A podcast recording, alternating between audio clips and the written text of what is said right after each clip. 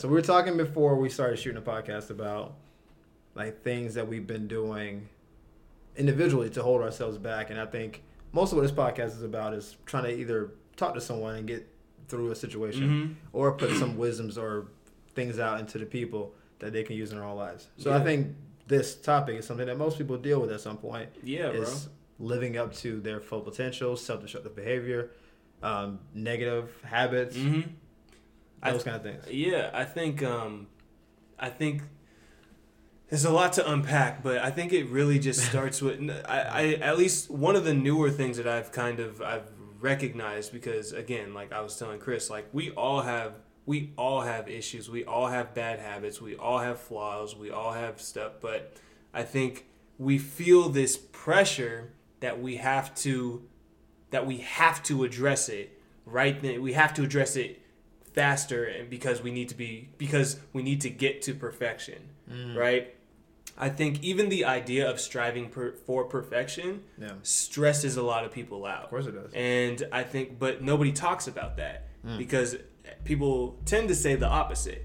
People tend to say, strive for perfection. And how do you strive for perfection? You you know you you look in you um, you look at all your flaws and you pick up you not pick apart, but you just go down the list and you try to address each one of right. them, right? And I think the subconscious thought of the fact that like we're not going to be here forever, sure, puts.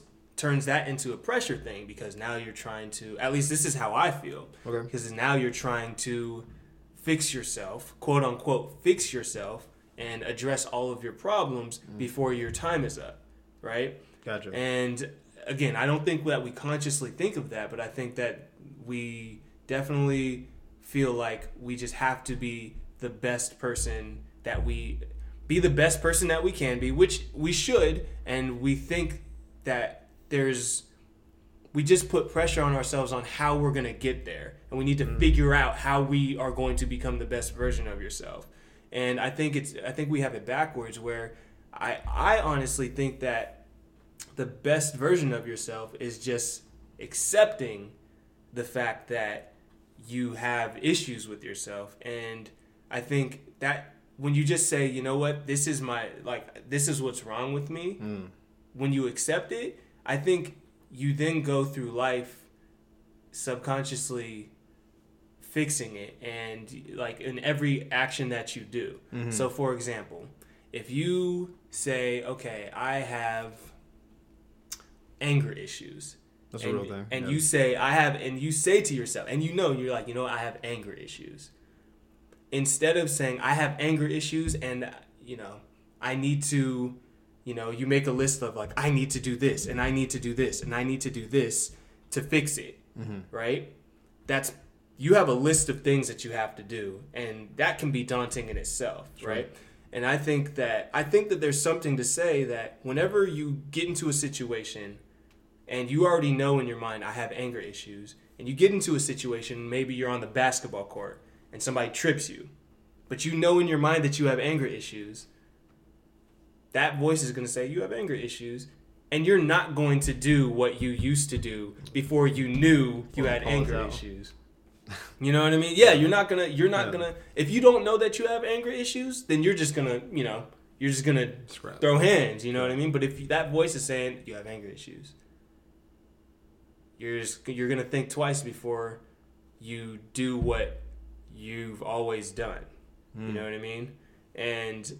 I don't know. I, I, I'm kind of like talking in circles, which is something that I do all the time, but to so kind not of... Not made for a podcast. No, no, not made for a podcast, but... You're like, wrap that shit up. No, no, no, but I but I definitely but I definitely think that... I definitely think that, all in all, we put a lot of pressure on ourselves to fix ourselves um, instead of just letting, um, letting ourselves become fixed.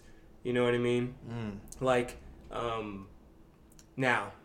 That being said, I also believe in therapy.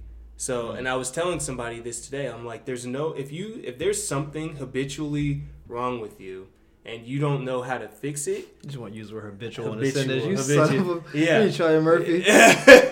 Habitual line step. Cross the line. uh, habitually. But if yeah. there's, if there, I believe that if there's something wrong with you and you just try to fix it by yourself, mm. if you like say, okay, this is what's wrong with me and this is how I fix it, based off of your own logic, it's not going to get fixed. Right. Because it's your own, like you don't, it's a subconscious thing that happens to you. You know right. what I mean?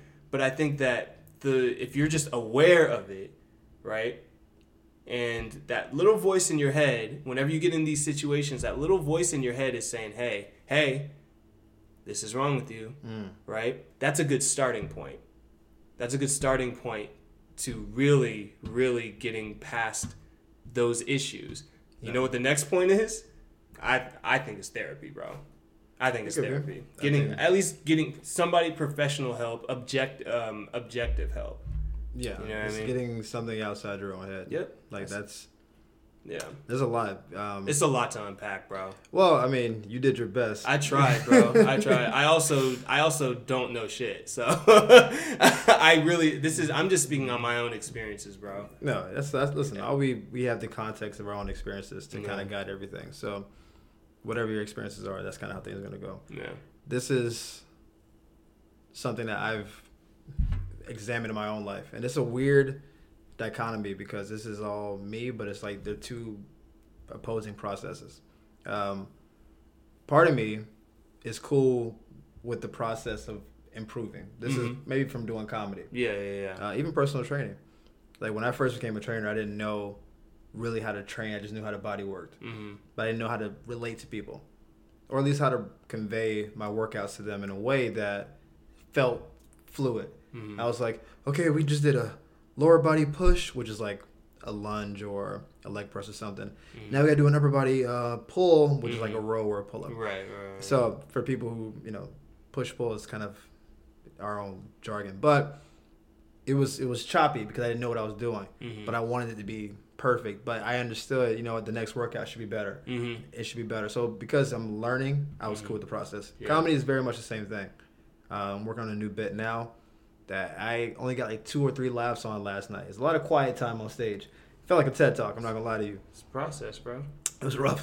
It was a rough one. um, so I'm doing that, and I knew it's a new joke. And there's the issue with the joke, without getting too into the weeds, is that the joke is more profound than it is funny. Mm. And I think in a longer set, it will resonate. It'll be mm-hmm. a big deal. The problem is that most mics in L A are like five minutes. Right. This is probably an eight-minute joke. Right. And so I was trying to figure out how to keep some profoundness and then some joke into it. And I haven't struck the balance. This is a, like a week-old joke. It's a brand-new joke. Okay. And I have to I have to sit with it. I have to get, you know, ate up on stage a few times. Mm-hmm. You never get booed in comedy unless you're really famous. Right. But silence is worse. Yeah. So after the set, I was like, and some people were doing their old material. I've seen these comics for two or three years. Mm-hmm. They're doing their old material, getting laughs and chuckles. Sure. And the ego part is like, I want those laughs. I'm on stage to get laughs. Mm-hmm. I get that. But I decided, and you don't know this, but some of the listeners do, this year I decided to try to do new material as long as I could. Mm-hmm. Just abandon all my old material for the moment, just to force my brain to be creative. And what that does is it makes you crazy. Yeah. Because, yeah, I bet, bro. Because you're used to, especially when you see a nice-sized crowd, mm-hmm. see a couple of honeys in the front row, like, what's up, ladies? Yeah, You yeah, want to get yeah. that giggle on, like, sure, oh, my sure, God, sure. you're so funny, take my Instagram, whatever. Mm-hmm. You want to get all that love. And then you hear people doing four- or five-year-old bits, and they're crushing the room. Yeah, you're like, yeah, yeah. maybe this bit will be there in four or five years, but it's not there now. Right. And you're kind of forcing, it's forced me to be on stage a lot more often. Like, I've done thirty sets this year. Yeah. So far, which would have taken me maybe three months last year. I was it's, gonna, I was gonna ask you. So yeah. wh- why? So what is it that? So why did you decide to do that? You know, why did you decide to like abandon all your and then just go fresh? So I'm the type of person.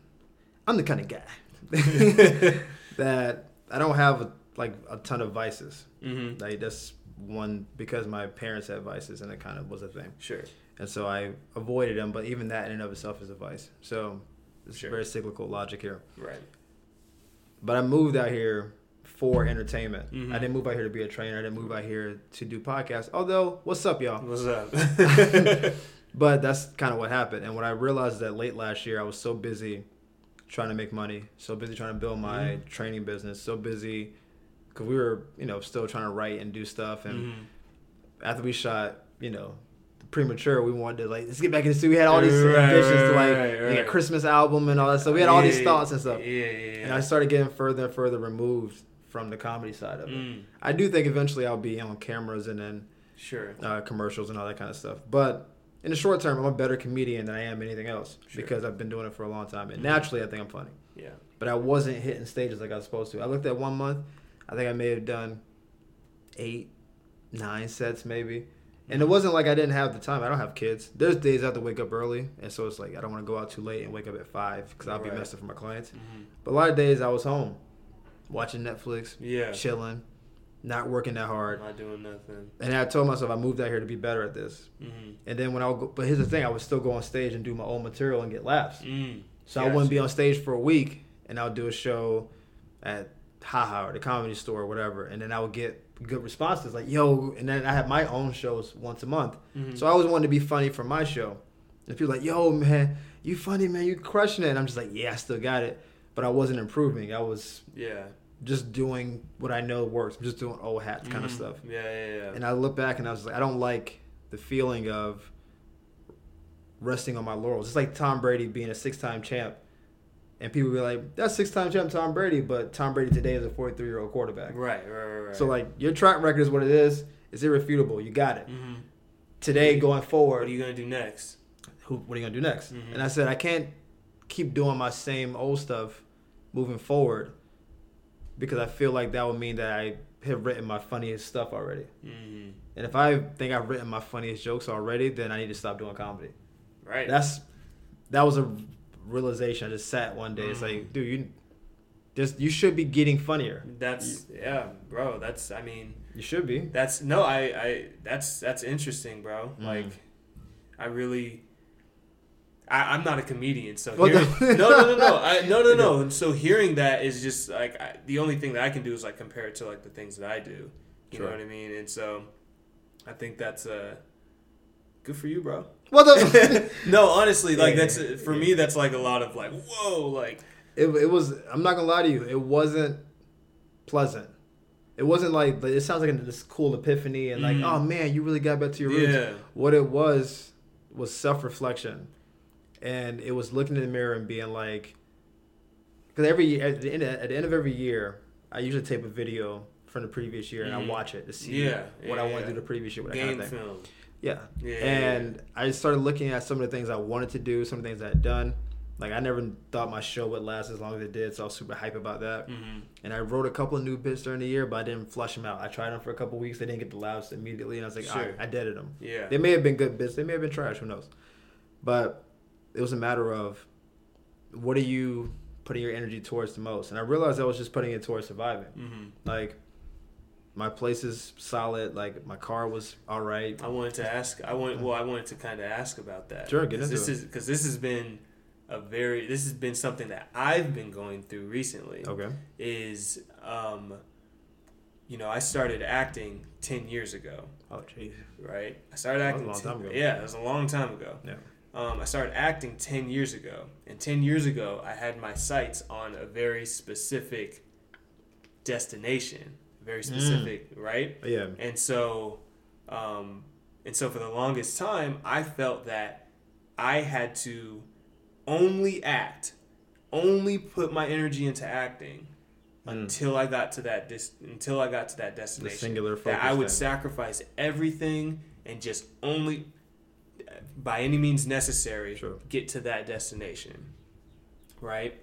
And ten years later. I'm looking at that and I'm kind of saying,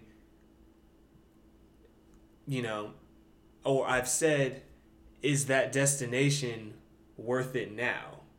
Ooh. And that's and that's a real and that's a that's real a big question. And that's a real feeling because if you think about it, so many things happen in ten years. Yeah, you're a different so many, person. You're a different person. Different people come into your life. People, different people leave your life. People, people are born. Different people will die. Like yeah. all of these different factors can change the way that you feel. And I was only, and I wanted to say this because I was, you know, I know for myself that I was battling with what what's worth it. You know what I mean? Okay. And I know that I know what it takes to get to where you want, at least in this, in the acting industry. I know what it takes to get to so-called quote unquote destination, making it, making it, right. Whatever that looks like, right? right? Um, which is a myth, which we'll get into maybe another time. Yeah, probably. But yeah, yeah, probably another time. But um, but I was battling with that idea of like, okay, I'm happy with what I'm doing right now. If I looked at myself ten years ago with the same idea, would I would I be mad at myself for thinking, you know what, like, I'm good. Mm. Do I want to sacrifice everything I have right now in this moment to keep chasing this quote-unquote destination, this idea of success that I created ten years ago? Or am I wanting to keep what I have now and, like, keep this happiness?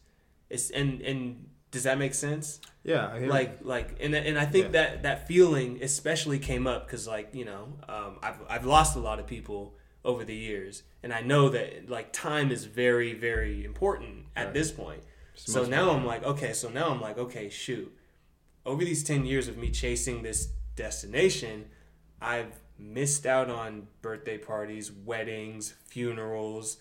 You know, right. um, I've missed out on time with my girl, time with my parents, time with my brother, like all these different things. And I'm looking back and I'm saying, like, dang, was was that worth was that worth it for this this thing that I'm I'm pursuing? So I'll say this. Let me. Yeah, I don't want to cut you off, Taylor. No, no, please, please, because because it's no. You know. There's a couple ways to look at it. I'm gonna not even challenge a position. I'm just gonna pose a question. The The realization you have now, the mm-hmm. place you are now where you're trying to figure out what's important, the value of time and people and that kind of thing. Mm-hmm. You wouldn't have had you wouldn't have that today had you not sacrificed for the last ten years. Exactly. So is this current mentality worth the last ten years? So even if you didn't make it to the so, destination of ten years was exactly, built to be about. Exactly. And so this current mentality is one hundred percent worth it. Then but, it was worth it. Exactly. Yeah, but my, but at the yeah. same time, but, you know, and so with, with that being said, like, it's not a feeling of regret. Like, I've mm. regretted these past ten years. I haven't. I've cherished them because, they, you know, I've gotten to where I am now in terms of the headspace. Right. But the big question is, okay, like, I've gotten a little success, but not the success that I saw for myself ten years ago. Mm. You know what I mean? And so the big question is, okay, do I continue to sacrifice these things to for this destination? It's basically like, do I still want the same things that I wanted ten years ago? And the answer shouldn't be yes. In my opinion, the answer should be different from what it was ten years ago. Because so, you've you've changed so much, you've grown so much, your priorities have shifted. Right. And I know that that's been the biggest thing for me is my priorities have completely shifted. From, you know, ten years ago, I was like, okay, I want to be in this big, huge blockbuster movie, make millions of dollars, and, you know, be rich and famous. Ten, th- how many how many times have you heard that, right? A lot. But, you know, when I was nineteen, that's what I was saying, mm. right? And now I'm, you know, twenty-nine, and I'm like, okay, I don't want none of that anymore. Like, I'm cool. Like, I want kids, and I want, you know, I want to be married, and I want, you know, I want stability, and I want to do. Can you do both though? Or maybe a better question. With with with the time, with the time, because I because that's the thing. I want that. I want these things sooner than later. You know what I mean? Mm. And I know that there are certain things that take longer than others. Sure. Like let's let's keep it a buck, bro. Right. This entertainment industry is a lottery. Of course, if you want those things, if you want those things. You can't play the lottery and hope for them if you want them sooner than later, because you, you have no, get lucky. You have no, yeah, but, but you get lucky. You know, but, but really, but are you trying to? You know, that's a gamble. Right? Are those things worth gambling? For me, no. Those things aren't worth gambling. Right. Those things are worth building. You know what I mean? Gotcha. And I think that there are certain ways to build those things, and there are certain, you know, and then you can gamble them. You know, and yeah. I and I I'm not for the gambling part. I'm like, okay, I gotta build those things. It sounds, it sounds like you're you're growing up a little bit. Yeah, bro. That's what that's what that's what it sounds bro, like. It's, it's like, I we're mean, growing up, and so you when you get you know when you go through this when you go through this you know the city in itself and like how it is, bro. The, things change, bro. You know, and I you know and to like kind of wrap up what I'm saying, like the only thing like the big pillars that made me realize this. Is when I got when I booked All American, I uh, booked that small little, literally yeah. fifteen minutes of fame or fifteen seconds of fame. I remember I saw it. And and when I did the the show for the Fringe Festival, I did the play for the Fringe Festival. Those things happened very close to each other, and it just kind of made me realize, like you know, me being having like that theater background, how much more I enjoy theater and being on stage than I did being on set, because you know when you get booked for a T V show you have these expectations oh, yeah. of, of glory and the bag is about to be yeah. huge and I made it and the, yeah. but that's not what it that's not what it no. was and that's not what it is, and it's not you don't get there the way that you think you're gonna get there. Sure. Like you said, it's lucky. I was very lucky to get that get booked. Like you guys don't even know how that happened. I'm not gonna get into it, but it was luck. Yeah. And you know me being uh, me being the Fringe Festival, you know we won best comedy for five hundred plays, bro.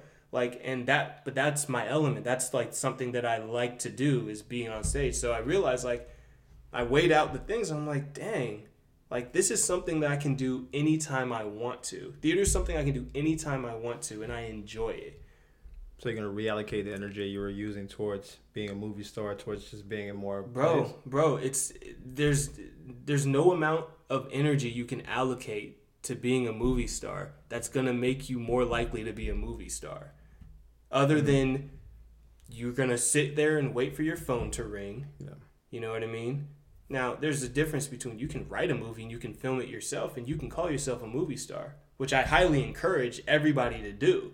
Is just create your own content. But you can't just sit there and wait for the phone to ring and hope that you book this big thing yeah. and post pictures on I G all the time. Right. That's you know, that's that's a waste of energy. You know, so I think allocate your allocate your energy to something that it makes you happy and that you can look back and be like, I enjoyed that. I enjoyed that moment. You know, I enjoyed that, and I want to be able. I want to have access to do that over and over again, mm-hmm. and I want to be able to control that opportunity. So, so I, I think part of what colors how you see it is the fact that you're in a stable, long-term relationship, and a that'll lot of people change a lot of things too. Well, we know. Shout out to you, girl. Hey, bro. Um, but a lot of it for a lot of people who are doing this, they don't have those commitments, mm-hmm. and so their sacrifice is really their own sanity, mm-hmm. their sleep schedule, and humility, probably. Sure. Those are the biggest things. It's like, because uh-huh. you can get turned down for twenty roles. You're like, twenty-one, here I come. You got to take a lot of L's. Mm-hmm. And you have to be, yeah. have your ego in enough check to do all that stuff, mm-hmm. and then be able to persevere and keep going through it. Mm-hmm. What you're doing is what a lot of people out here do. There are people who you've seen in T V and movies who mm-hmm. have regular jobs. You're like, what are you doing for a regular job? It's like, well, I still have kids. Right. And that regular job was a lick, and I thought that, like the guy who did Aladdin, like he said he can't get casted anymore. The star of Aladdin was like, I can't get casted. But the girl was in the next Charlie Angels movie right, right, right. afterwards. Yeah, she's and of course, Will Smith is Will Smith. Yeah. But he was like, I was Aladdin. They won't cast me. But I'm sure when he got that call, he was like, Aladdin's a global movie. I'm going to be yeah. like the guy from Slumdog Millionaire. Right. Just be that guy. And he just never went. So, right.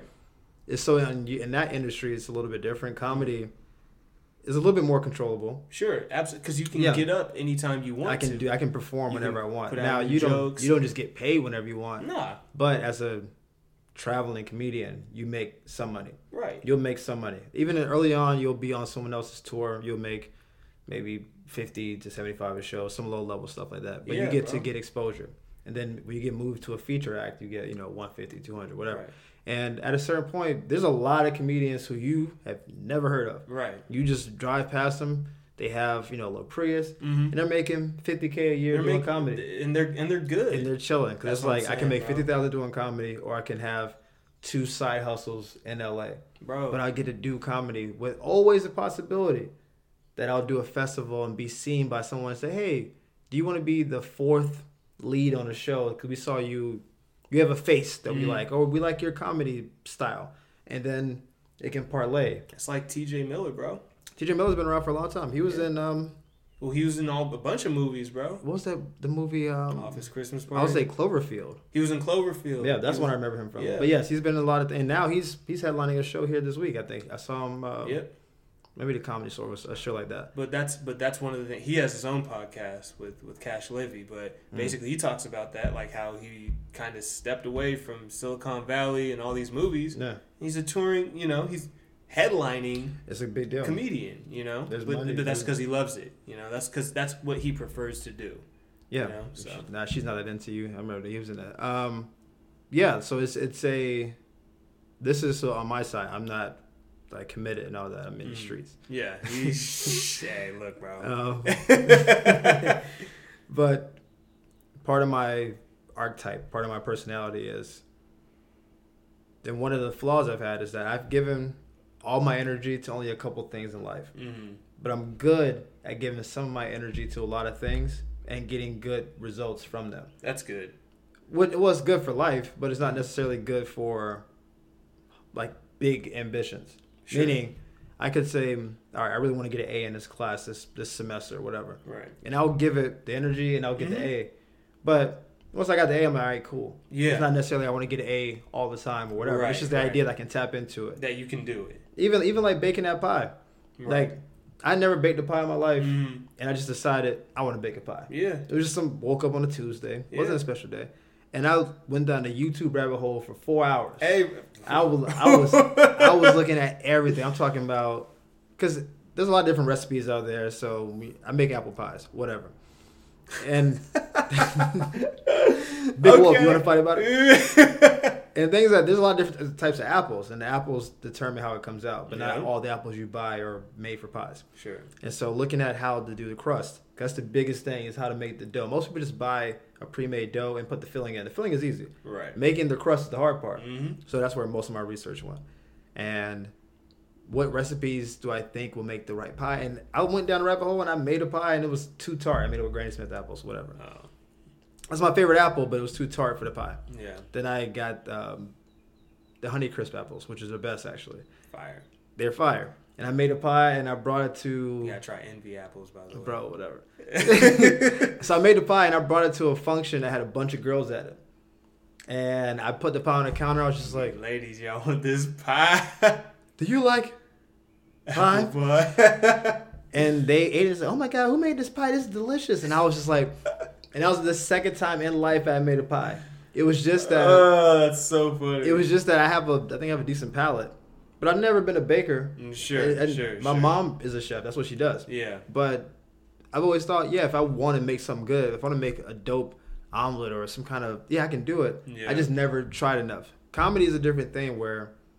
Since I was like... Of course it is. It's not pie. Hold up, man. No, I, I'll, I'll let you get to... Okay, whoa, whoa, whoa. Let me live. Comedy's different in the sense that... Since I was a kid, I mean like six or seven, mm-hmm. I've only had a couple thoughts that keep being in my head. Mm-hmm. Because my brain is scattered on some level. Like I don't control how the thoughts come in. Sure. And so I'm a little bit scatterbrained on some level, but I'm focused when I need to be. Mm-hmm. Which just makes me a good student. I can just kind of like do do do do, and they're like, "Oh, we had a final exam, lock in." Yeah. Um, but in this case, when I was a kid, I'm talking six, seven, eight years old. I always saw myself performing mm-hmm. from theaters to big screens to T V to stand up. It wasn't. I didn't have a particular one. You said you want to be like a movie star type dude. Right. I saw myself in movies, but I never thought that's where it would stop. I thought it would be. T V, I thought it would be an endorsement. So I thought sure, it would be sure, sure. as a radio personality. Whatever it was, I just mm-hmm. saw myself in entertainment. Mm-hmm. It's the only thought that's like prevailed my whole life. Sure. Because I want to be like, you know, start a football player. I did the whole college thing. Sure. sure got sure. injured, which is how I became a trainer. Right, right, right. right? So I was like, well, you can't play football. I was like, all right, cool. Well, I'm in shape. Let me be a trainer. Right. And that, but I gave all my energy to football. So when I couldn't play, then it was the it was sad. Yeah. But it sure. wasn't debilitating because I realized I was doing two a day, six days a week, mm-hmm. eating well. Like I was, hey, you want to go to the club? Nah, man, I got to work out. I got to try out certain two weeks. Like I was that good guy. Yeah. And yeah, it just yeah. didn't go. And so when it didn't go, I was yeah. sad. I think I probably cried in my car. Sure. On some Lifetime Network stuff. Hey, Friday stuff.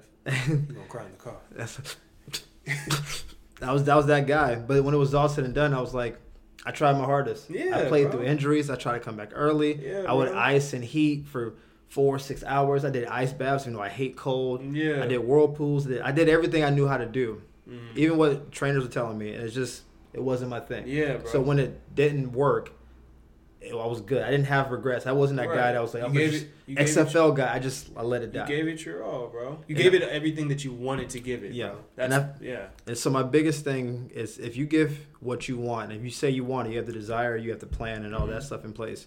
You give everything to it and it doesn't go, then there's no regret. Right. Because comedy is such a game where we get to meet famous type people. Yeah. I shake hands with these people, and the idea of, hey, can I open for you? Yeah, man, come get five on my show. Right. And be seen by the same audience who saw him. And right. the idea that people can be like, yo, that young dude's funny. Yeah. And you can get some kind of buzz from it, and they can start parlaying yourself into more but roles. But you have control over that. You have control over that. So yeah.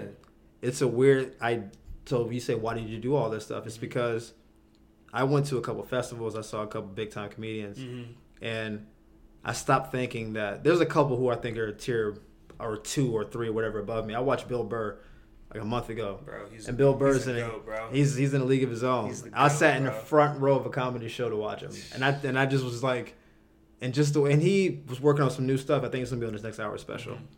I just watched him, and I was like, that's what I'm it watching. Is.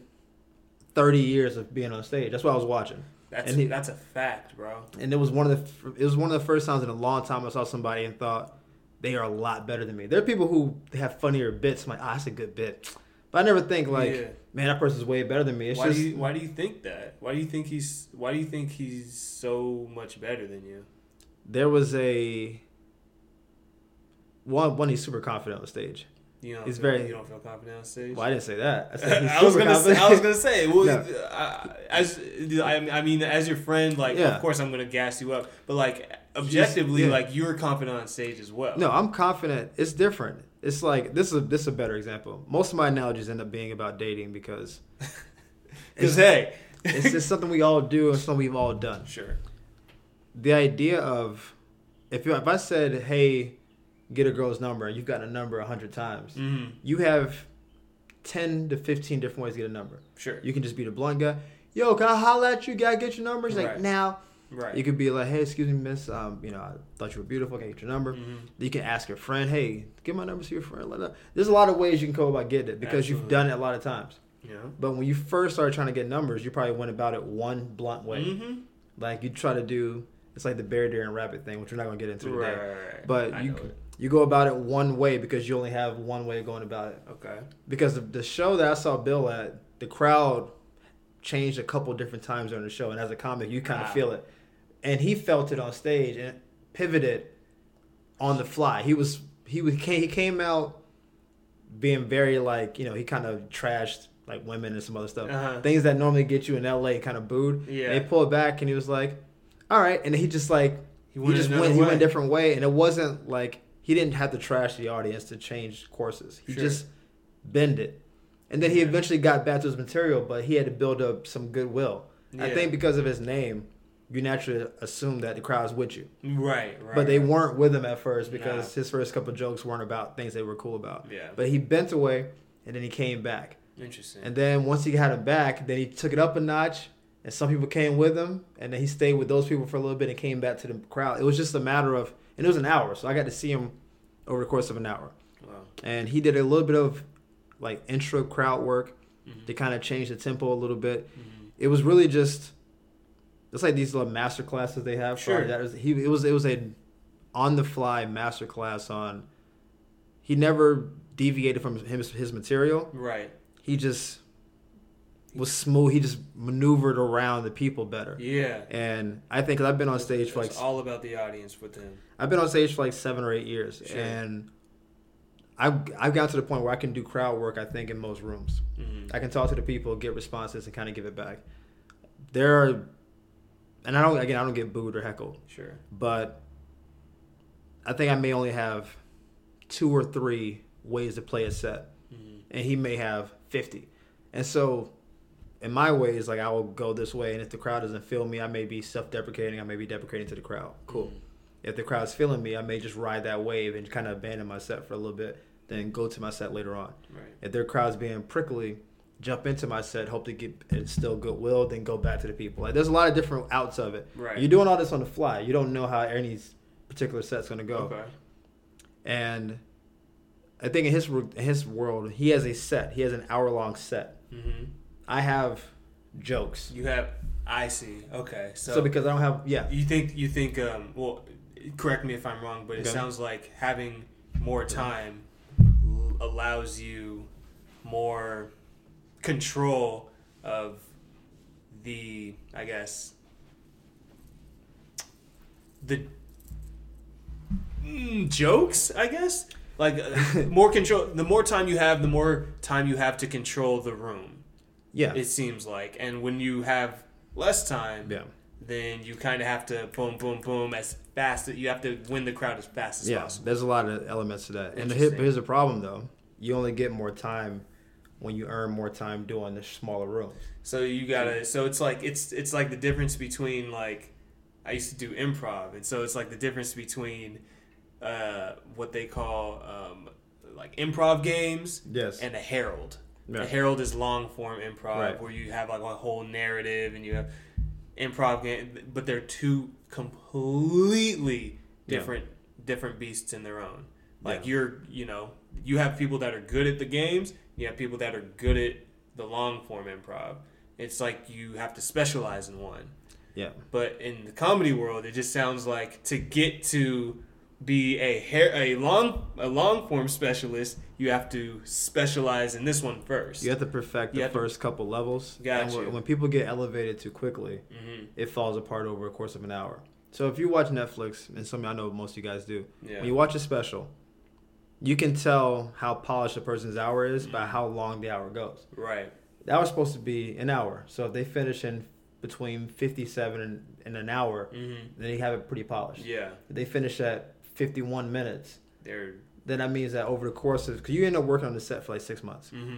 So, if not longer. So if you've been doing this set for six months and you haven't timed it out mm-hmm. well, it shows up in the special. Right, right. You might go over a little bit if like something happens in the crowd during your special and you go with it. Right. But like check, you can check the timestamps. Like they say his special and it's fifty-eight minutes, an hour and two minutes. Mm-hmm. They've worked that and gotten it clean to that point. Yeah. But when you see a special and it's like forty-seven minutes, supposed to be an hour, then where did that thirteen minutes what go? Happened? Because you get paid for the hour. Right. And because my sets are usually shorter, and I don't have like a full set, because I'm, I mean, this is part of the process. Mm-hmm.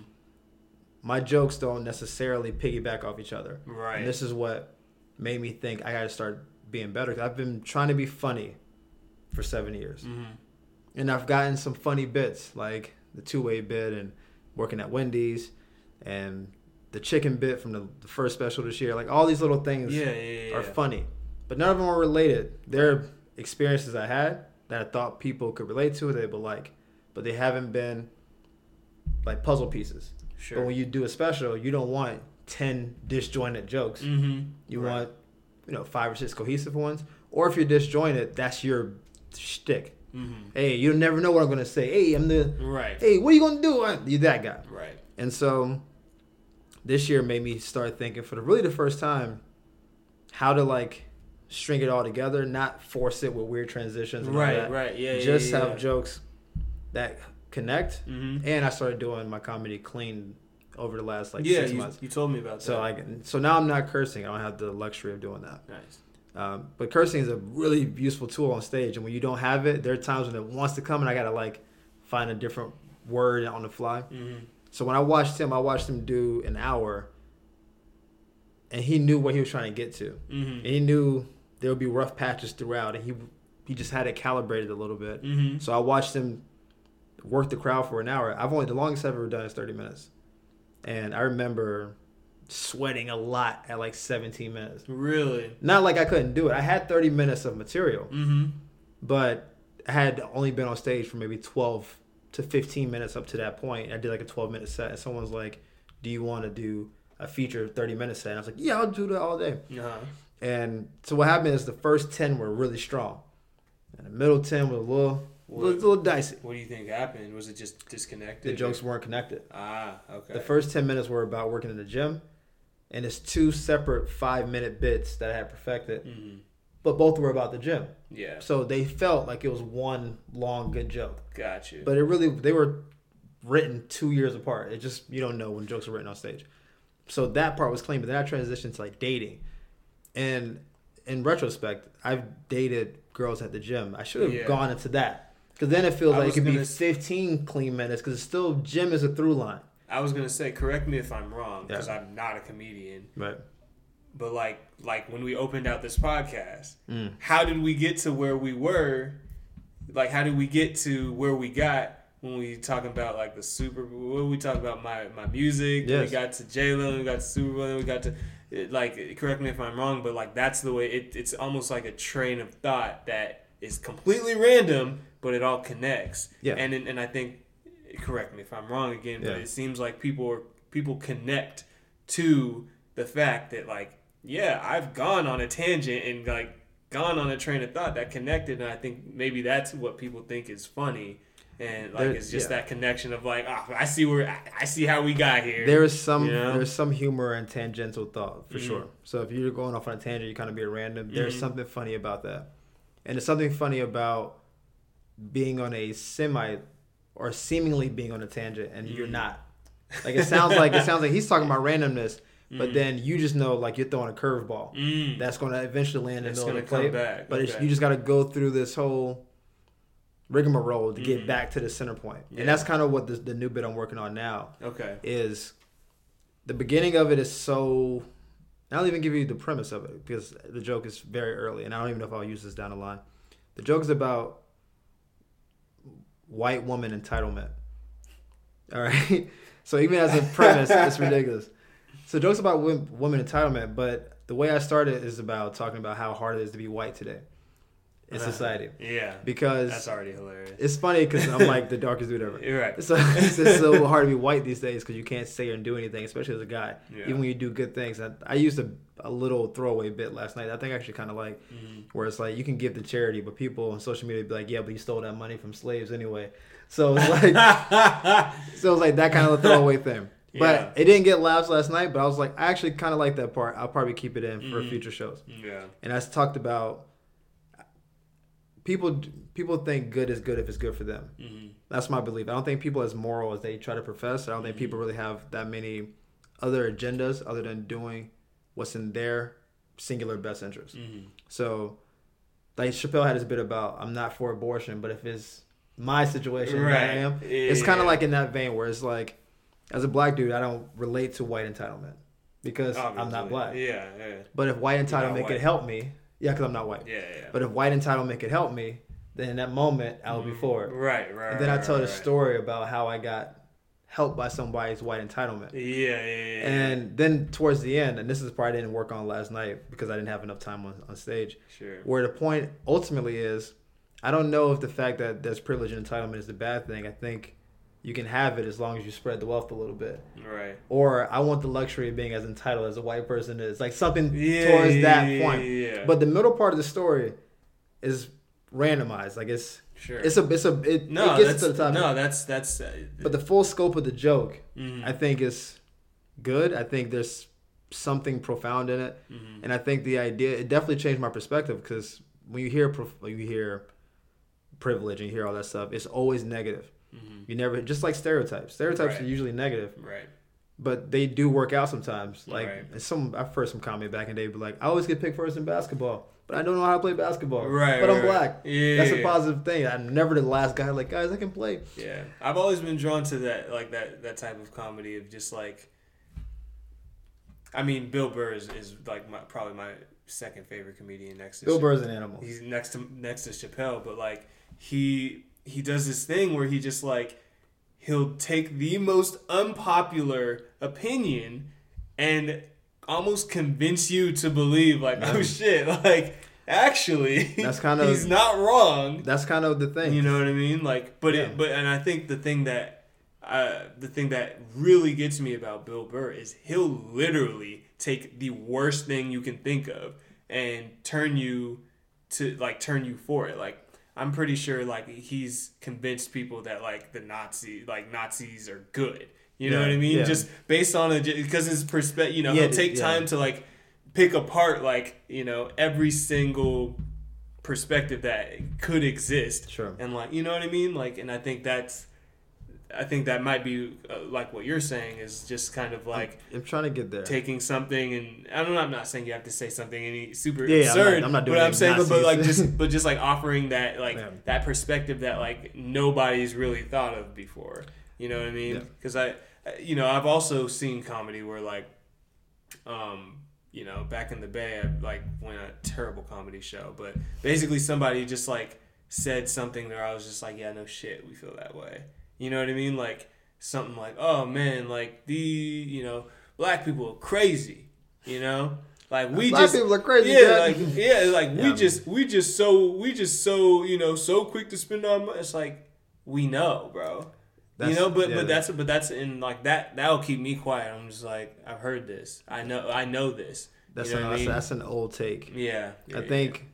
like, what you're alluding to is trying to find a new way of looking at an old situation mm-hmm. or finding something truly original. And I think I've defaulted to my own personal stories because mm-hmm. they're original to me. Sure. Even sure, if sure. you can kind of put yourself in it, it happened to me. So sure, the story sure. resonates. Yeah. I think my brain is trying to, because again, this is how you get inspired is how you get inspired. Mm-hmm. Absolutely. I think my brain partly is saying, try to find some maybe unpopular or unoriginal or original points mm-hmm. and then like remix it because those lend themselves to more conversations, because the new the bit I did at the show a few weeks ago is about how women have to hold men more accountable mm-hmm. in the dating world because we're we're falling behind because women are so nurturing and so caring they're allowing us to, and if they don't push us harder yeah. we won't be better. Right. Then I tell this wild story about my friend living in a closet, which is true. but that's but that's the like you didn't even have to go into the joke like. Right.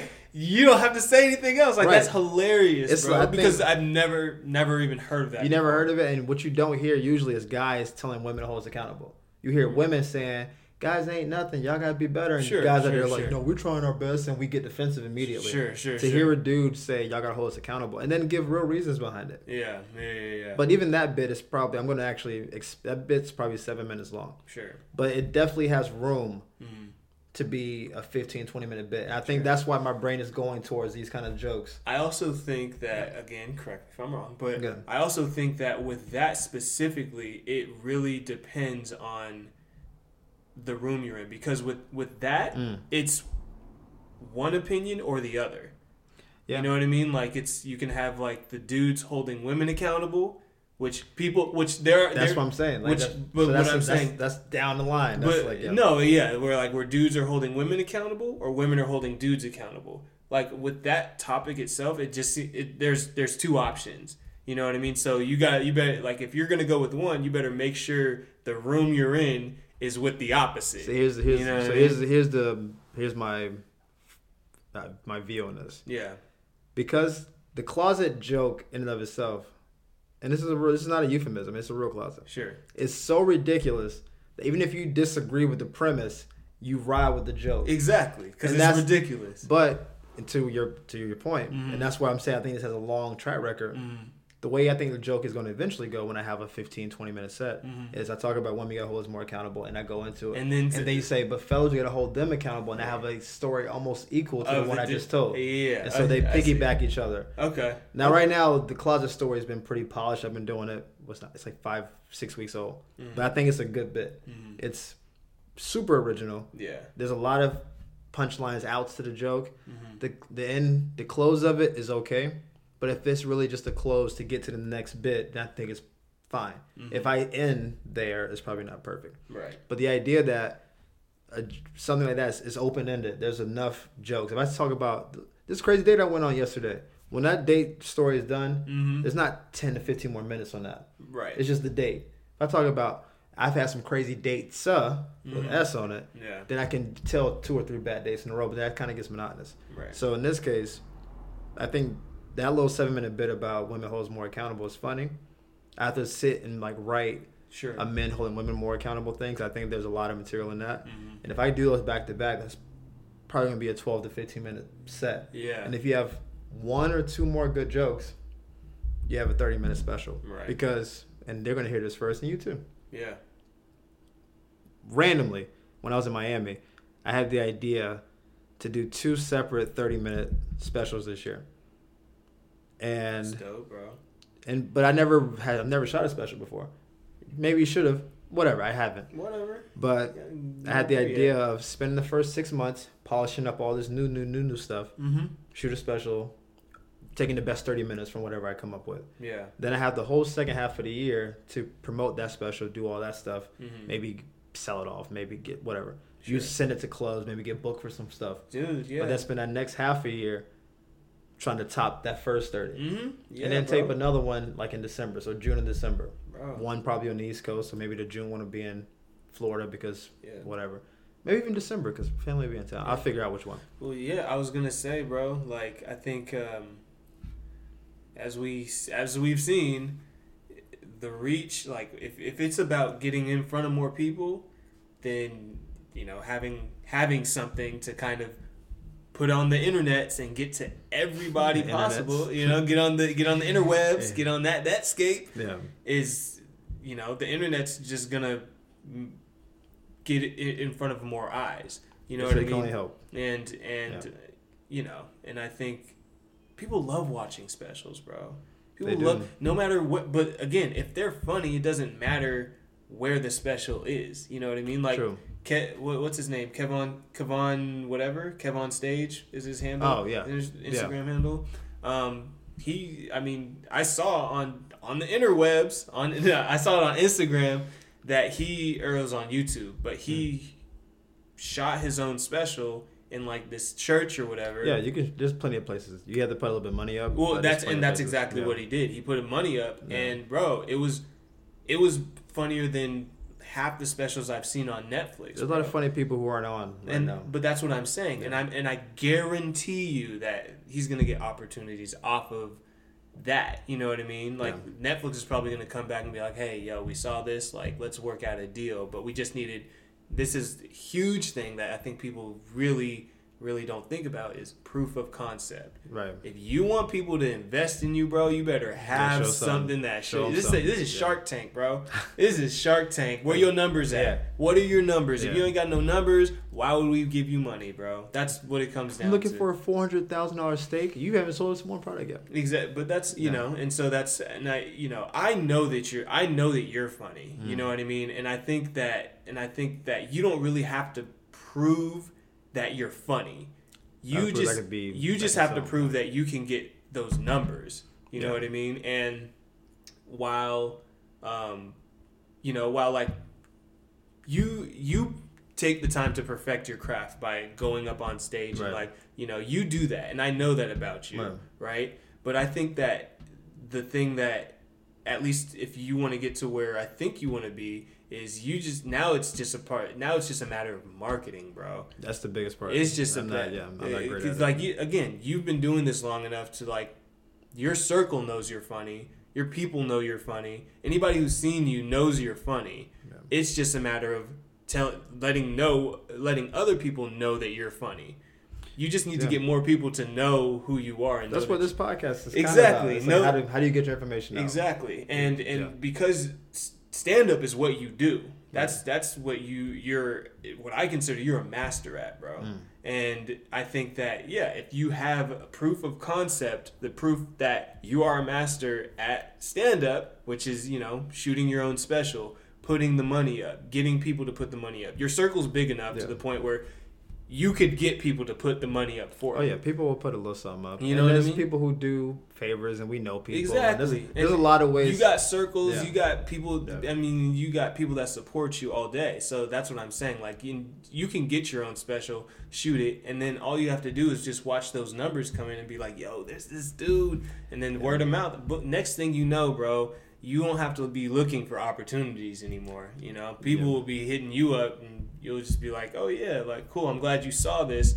Like, what's, and then you can say, like, yeah. what's next? You know what I mean? Yeah, you're getting out you're getting out to the furthest level of what this is going to be. But yeah, I just gave you the little. You bit. Just gave me a little I gave where you, we're at now yeah. in the in the process of. I gave you where you at. We well, can, I'm excited, bro. Because we're wrapping this up now, yeah. so we can continue this off.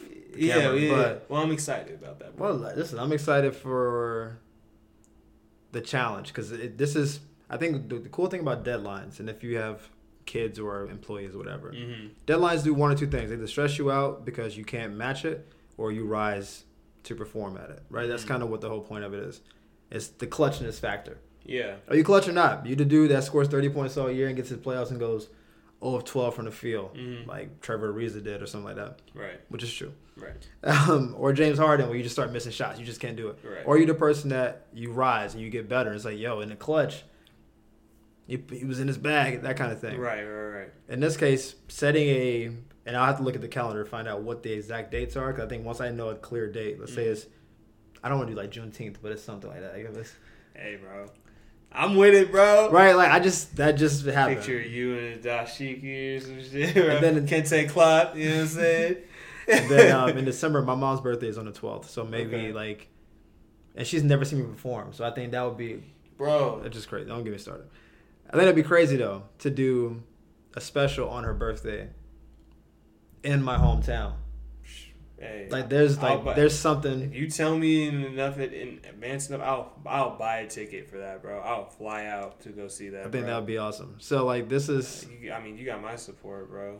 Hey, and we're going to get the people's support. But we're going to wrap this up. We have been riding out this podcast. Hey, you know what you know we do. You know listen, what I do. Listen, I, it's me, bro. I'm I sorry. Do, listen, hopefully people are still listening. It's me, bro. I'm sorry. I fucked this whole podcast up. You're fine. We, we got into some good concepts, and they got um, personal. I think they understand what the situation is.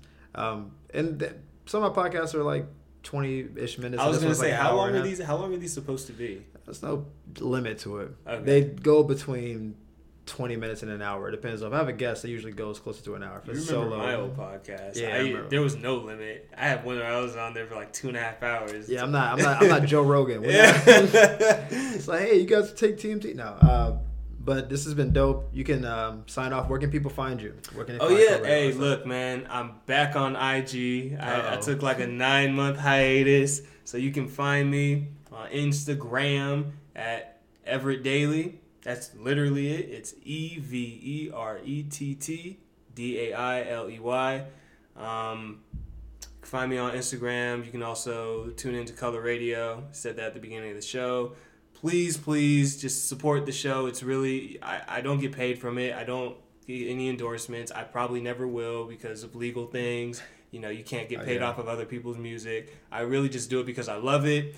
Um, so just please listen to Color Radio, you know, get some good R and B, you know what I'm saying? Get your girl. What? You know. get cup, your, cup get your, your man, cup get your, your chick, you know what I'm saying? But, um, yeah, that, that's where you can find me, bro. Well, you guys know where to find me. Chris Kane, Sexy Comedy, all that good stuff. Thank you guys for listening, tuning in. If you have any questions, hit us up on social media. We can answer them for you. And when these dates get put out, for these specials and that kind of stuff, that we'll let you guys know. And when you do your performance, which we'll do, because I have, I got shows the rest of the year. Yeah. So you got like nine more chances to get on stage. And when you have your performance, we'll tell people. I'm terrified. But well, okay. Why wouldn't you be? But yeah. Also, how exhilarating is that to be on stage? Hey, bro. I'm just cool playing the piano in my room, bro. Honestly, y'all can. I'll just post some clips on I G. But. Whatever, dude. We're doing. We're doing this. Even if, you, even if you do one song, I may want to do a joke to your piano music. Oh, you know, man. It might be a John Mayer, Dave Chappelle situation. Hey, oh, hey bro. Yeah, I remember that. They, we, they they did it last year. They do it all the time. Oh, they do it. Yeah. Remember when they I just went, pop up? Remember when what's his face? Daniel Caesar. Remember oh. that? That was the funniest shit. Very gay. He was so mad. Very gay. Stupid. All right, guys. Thank you for tuning in. We'll see you guys next time. Peace. Deuces.